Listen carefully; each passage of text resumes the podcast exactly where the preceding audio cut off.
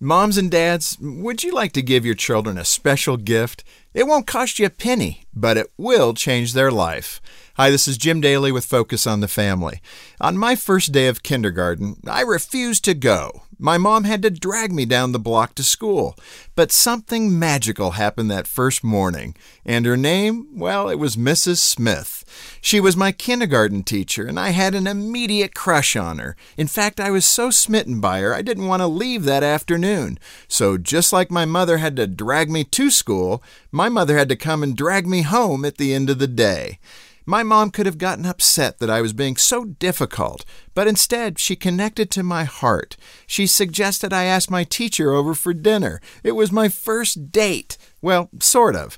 My mom and Mrs. Smith talked at the dining room table, while I sat in the living room and ate off my TV tray watching Batman. Hey, give me a break. I was only five years old. I didn't grow up to marry Mrs. Smith like I'd hoped to, but my mom gave me a beautiful gift that night. She showed me that what I thought, felt, and believed mattered to her. It was one of those few times in my troubled childhood when I felt somebody was actually listening. And that's a good lesson for every parent. Put a high importance on your child's interests. They'll feel loved because they know they matter.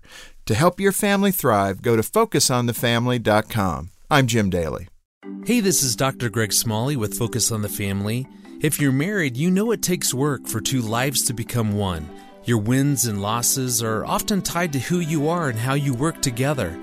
The Focus on the Family Marriage Assessment provides a combined report that considers your individual strengths, areas of growth, and how unique people like you can better come together.